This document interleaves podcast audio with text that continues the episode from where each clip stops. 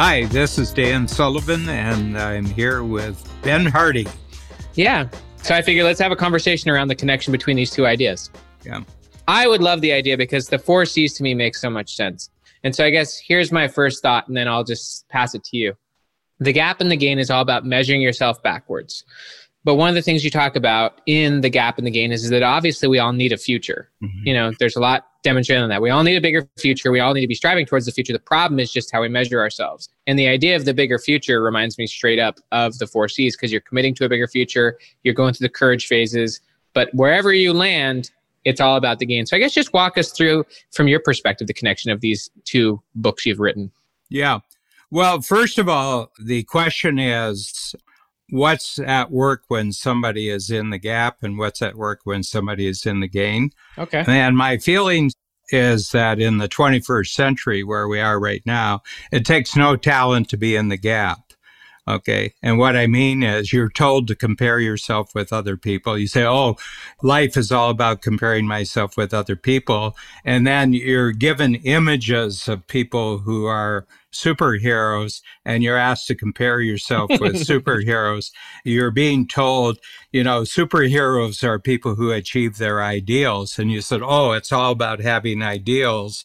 And so what I'm saying is that it doesn't take much thinking, it doesn't take much effort to just be permanently in the gap. Okay.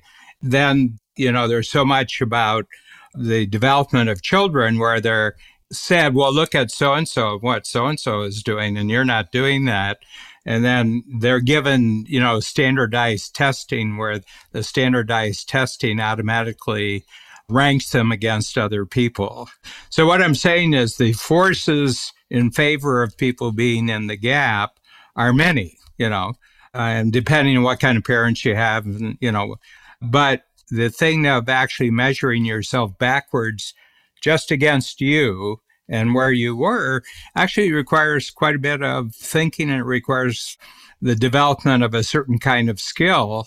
So therefore, there has to be starting with the four C's, the commitment to be yourself and to measure yourself against yourself. That's the commitment.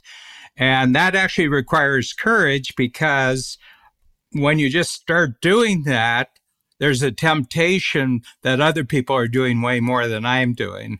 And so you're measuring backwards against where you were and what you had seems very, very insignificant than if I just try to imitate what other people do.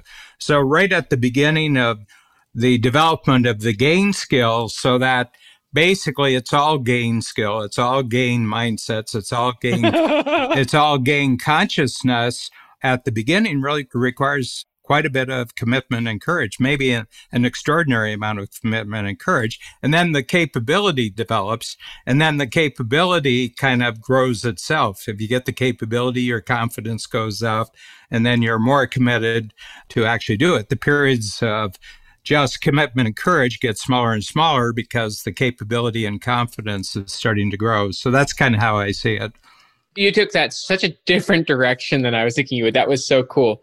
I guess here's a here's an interesting question, Dan.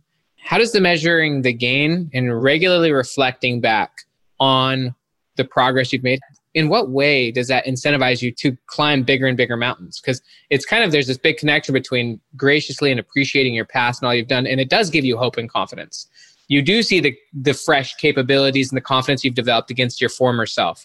Yeah. But I'm wondering how you see that, how viewing the gains then propels you to desire climbing bigger mountains in your future. Well, I think fundamentally is just are the goals you have actually your goals? In other words, these are goals that are very meaningful to you, or are these goals that other people have given to you? What I'm thinking about is this, and I'm really starting to connect in my mind the dots of the four C's. So, obviously, if I'm just thinking about the book, but I'm also thinking about the concept. Obviously, the people we're talking to are people who have big goals. I'm actually a believer that human beings actually need goals to be happy. That's one of the things that I think Viktor Frankl clearly mm-hmm. discovered mm-hmm. yeah. in the Holocaust that once people stopped having goals in the future, the present really became horrible and they died. So I, I, know we need goals, and I like the four C's model because, and, and just going off of what you've talked to, you, we need to commit 100% to a bigger future. And once you've committed, then you go through this courage process. And so what I'm liking is, is the book is actually all about how to make massive progress towards your future, but it's not going to make any sense. It's not going to be healthy. It's not going to be useful if you're measuring yourself incorrectly along the way. Yep. And so to me, it's almost like the weird part is, is it's almost a book, as I was saying, about the four C's, but it's not really because it's really about how to accurately measure yourself. But I'm now seeing in my mind that everyone needs to be committing to bigger futures mm-hmm. and stretching and growing in their capabilities to continue to expand as a person. But first off, you'll stop wanting to continue doing it. And you're not going to enjoy your past. You're not going to enjoy the process if you're in the gap. So, you know, the four C's almost get you in trouble unless you're in the game. The ability to create your own unique future really requires a lot of skill. And the reason is because you're surrounded by temptations to commit yourself to somebody else's future. You know, the NFL is wanting me to commit three and a half hours of my life to their goals. to their goals and when they want to show it to me. Okay. And that when they want to show it to me, I said, nah, nah, nah, nah. There's nothing you can do for three and a half hours that is high on my rank, and especially not that I can only do it during this time. No, no, no. I'm sorry. That's how the question. 15 minutes on my on time, your time. on my time, I can do it, but then I don't want to see all the boring stuff. I just want to see the real stuff, you know. And I got a book for the future, so I've got a file that's got about 40 titles of future quarterly books, and it's called Your Attention, Your Property. And it's about everybody's attention is actually their property. And just a way of getting around this, sometime in the future, Mark Zuckerberg is in front of Congress and some smart legislator says to Mr. Zuckerberg, as I understand it, you have been using other people's property and selling other people's property and giving them nothing in return.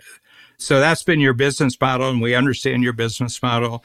And just say nothing wrong with the past, but going forward, what we would like you to consider is that if you use 15 minutes of someone's attention and you sell it to someone else, that can be measured now. You know, you can measure everybody and how much attention they're getting. So they get a little bit of money for the use of their property for the next 15 minutes. That'll be your new business model. We're going to legislate that now that if you're a social media platform like that, that you're going to have to pay the user. The user. You're going to have to pay the user for the use of their attention for your purposes for 15 minutes. Not a lot, but you know. So a penny for every second of everybody you have on Facebook.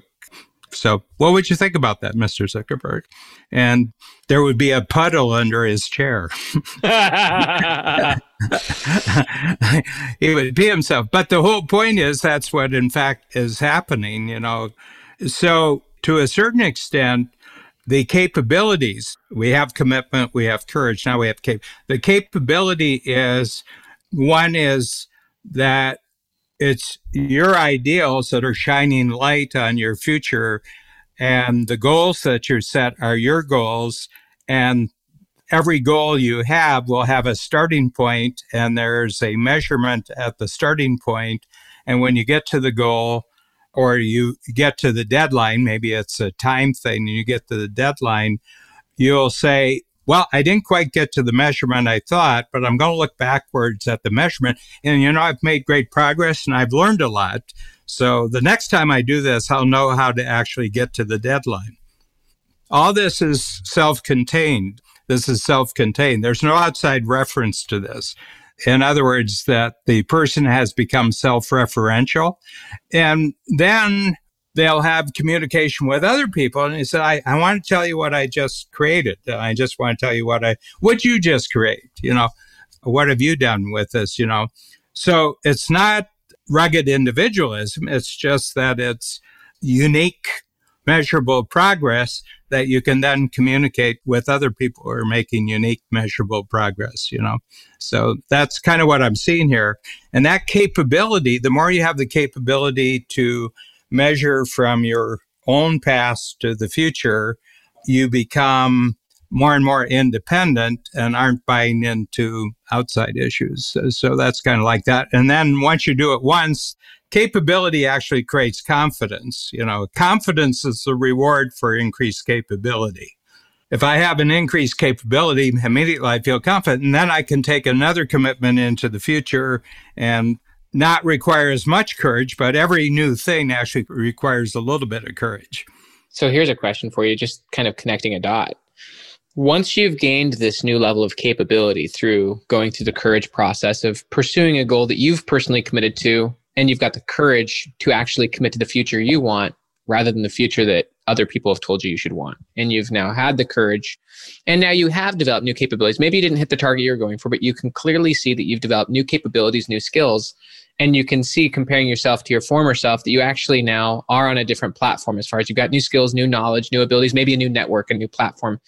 Here's the question about confidence. Does the confidence come because you can measure yourself against your former self and see that you have grown? Is that what actually gives you the confidence? Because you do have new capabilities and the new capabilities gives you confidence that you can now take on bigger futures than you could in the past is the confidence in a lot of ways the byproduct of measuring yourself correctly by looking back and seeing this capabilities your current self has versus your former self. Does that help you have confidence as well?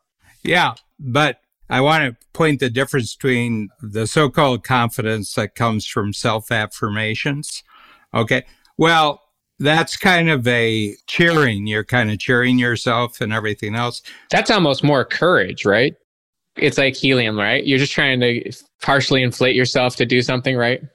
Yeah, or you know, uh, it's a feel good thing. Sure. But outside of you, there would be no measurement that you'd done anything different.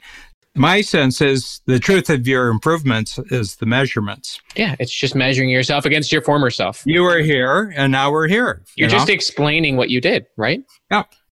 So, in my opinion, what I like about all this is that confidence comes by just reporting what happened. Yeah. Having good measurements, reporting on the measurements, but now use the new measurements to project a bigger future. To project a bigger future. Yeah, yeah confidence when accurate not when self-esteem based. You know, obviously I think self-esteem is fine to have. You know, low self-esteem may actually come by being in the gap, but self-esteem itself is not nearly as important as confidence. But I like the idea that when you look back, you know, measure what you did, and that's really the only accurate thing you can. And it takes courage to stop measuring yourself against other things. It also is a healthy recognition of the capabilities and the progress you've made that then gives you the hope and the confidence. Because as i see it confidence is the basis of imagination. Yeah. the more confidence you have the more imagination you can have towards a bigger future. And then you know whatever future you imagine then you can commit 100% to you know? Yeah. and then you can go back through this new process. And probably along the way dan wouldn't you argue that along the way you trust yourself more? Your goals become more and more your own. Yeah. maybe in the past you achieved goals that were like 80% yours and 20% but as you go along this process, you commit 100% to bigger and bigger futures that are solely your own, and you're and you're measuring yourself more healthily and more accurately. Yeah. I think a big, big part of this book for me is that idea of having good measurements, measuring yourself accurately, measuring yourself correctly, having healthy measurements for your own self-esteem or so, yeah. you know your own mental health, but also for your own confidence. I think that that is one of the most unique contributions of this book. Yeah. That I don't know if anyone who's talked about good measurements, and so yeah. I don't know if you just go into that a little bit more and how that relates to and enhances confidence? Well, there's two types of measurements that we derive a sense of progress and achievement from. One is where we can use a number and our new number is bigger than our other. That's why we created numbers. to measure. We, we created numbers so that we could measure before and after. You know, that's basically why we have numbers. Okay. And the other thing is events. An event either happens or it doesn't happen, events in time. And there's no ambiguity about whether it happened. You know, first man to step on the moon. Well, Did it happen or not? It either happened or it didn't happen. You know, first person to the top of Mount Everest. It either happened or it didn't happen. You know, and you got to have convincing proof if you did it alone, you got to have some sort of convincing proof, not for everybody else's sake, but for your own sake that you actually did this. You know, we don't know. I mean, over the centuries, maybe 500 people climbed Mount Everest. It's just that there's no evidence for it, you know, and it wasn't a big deal. Mount what? you know, where's that? You know, who cares? You know, so the whole point is that just being inside of our own thoughts, Tucker was blown away by this when we we did this, the big book. We spent about four hours and he just asked me a question about, because he liked my little book, my book breakthrough book. Tucker said, God, that is so amazing. He says, What's a book do for an entrepreneur? And I said, Well, to a certain extent, entrepreneurs spend a lot of time with their own thoughts. You spend a lot of time with your own strategies and you spend time, but nobody outside of your head knows about these things. And the whole question is you can get to a point where he says, you know, is what I'm thinking actually real or not real? Okay. And I said, but if you take your thoughts and you put it in a book, and then people read the book and they come and you can tell by their response that they really got the point of your thought, you have a feeling that what you're thinking actually has reality outside of your head. It really, yes, agreed. You can imagine anything you want and you can spend your life. But it's nice when that has true merit and can actually tangibly affect other And you people. can spend your life in your imagination and you can keep yourself fascinated. But not once during that lifetime do you have proof that what you're imagining has any reality outside of your head.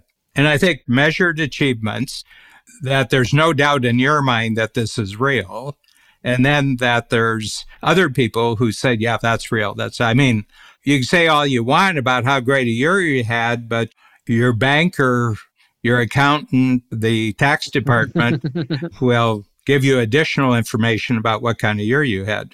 I agree. The gap in the gain is how you measure backwards in a healthy manner. And the better you get at the gain, the better and more clear you'll be at the four C's. That's how I'm, I'm seeing it at the moment. Yeah. The way I see it is the gap in the gain is the major idea. 100%. And then how you go about getting better at The the, gap the gain gain. so that you're not in the gap. There's a formula and you have to commit to your measurements. You have to have measurements. You have to commit to your measurements and you have to accept your measurements. You know, you don't and are those measurements forward and backward, you mean? yeah, forward and backward. Yeah. The other thing, you know, we can get into as you get further down the road is that this ability to measure, you know, from starting point to achievement point becomes a phenomenal future creating skill, but it also allows you to go back to your past and talk about measurements you've had in the past that you've completely disregarded because you were in the gap Yes, 100%. allows you to go back and give satisfying reality to your past. I couldn't agree more. So you can't look in the past. I used to have a lot of friends, but now I don't have friends. That will not encourage longevity because you're getting lonelier. Okay. So you need more and better friends as you get older. More and better friends as you get older. One is there's always more than enough money. You have a sense that there's always more than enough money. For whatever you're thinking about the future, there's always going to be more than enough. You're never going to have to cut down your ambitions and your lifestyle because of a lack of money. Okay. Number three, the purpose you have for the future is bigger than anything you ever had for the past. The purpose you have towards your future is bigger than anything you've ever had towards The purposes that you're aiming towards in the future is bigger than anything you ever had in the past. Okay. I like that. And I said, two more novelty. You're constantly amazed at the new things that are happening and you say, wow, this is really different. And I said, what's happened during COVID year is just absolutely the biggest thing that I can remember in my entire lifetime. I said, this has just been an amazing year. It's just been an amazing year. I said, oh, wow. You know, I couldn't have predicted this. I no way I could have predicted this and what's happened and how it's happened. I'm just constantly amazed at what an amazing year this has been. Novelty. And I said the fifth one is that you really have to like who you used to be. Why is that one? Although I like it a lot. Is that the gain mindset? Yeah, well, if you don't like yourself through all the futures you've had up until now, why would you like yourself in the future that's ahead? yeah, I agree. Sounds to me like you've got a habit of not liking yourself and you've So why is the future version going to like yourself? why is the future version going to be? And I said, I got this line, you know, it's sort of a take on Elon Musk. If I walk on Mars, then will I like myself? Well, one thing that I like that distinguishes this is it's okay if you're not the same exact person you used to be. You may see the world differently, but you love who you used to be and you respect who you used to be. Yeah. And yeah. that is a funny distinguishment. will I finally like myself once I walk on Mars? Yeah, I've got two Elon Musk ones. you know, I'm going to walk on Mars and then daddy will like me. and, and daddy will like you know, but he talks about, you know, the horrible relationship he had with his father. You know, that's part of his autobiography. And I said, you know, how long does that last that you didn't get along with your dad? You know, I mean, uh, my attitude toward my parents is just deepening and expanding gratitude as I Me go too. along. I said, I said, geez, I had terrific. I mean, for who I am, I said my parents were just marvelous for who who I am. I think that's such a good mindset, such a good gain mindset, such a good healthy mindset, such a grateful, appreciative yeah. mindset, and it's it's good. wow. But I feel that way about the Cal. I haven't been to church in 50 years, but my attitude toward the Catholic Church in the first 27, I thought it was great. Kind of the foundations that I got and uh, examples of really committed people and everything else. I said, so good. That's how we should view our past. I think you've clarified this for me, but it's, I think, the core aspect. A positive, healthy mental life is that you have a good past and an exciting future. Because from a psychology standpoint, the past is lived in the present and the future is lived in the present. Yeah. In a psychology sense, your view of the past and your view of the future is what impacts your experience in the present. And so if you have a good, positive past and you have an exciting, compelling future, your present's pretty exciting. Yeah. Your present's a great experience. Yeah. And one thing is a thought, and I don't know if it belongs in this book, but I think there has to be a basic recognition in every person's life.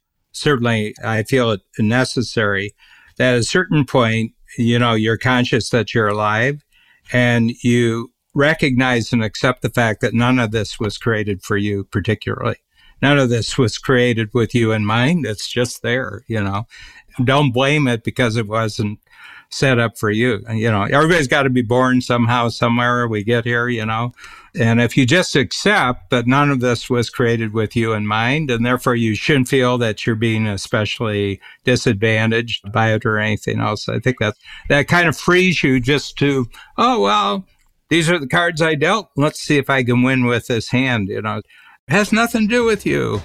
You know, I said, you can accept it, you can reject it and everything, but it wasn't intended for you in the first place. oh, goodness. Well, Dan, this has been so fun. Thank you for your time today. I mean, I've just loved it. I'm so falling in love with this process of writing these books. And yeah. there's just so much gold here. I mean, it couldn't be more fun for me.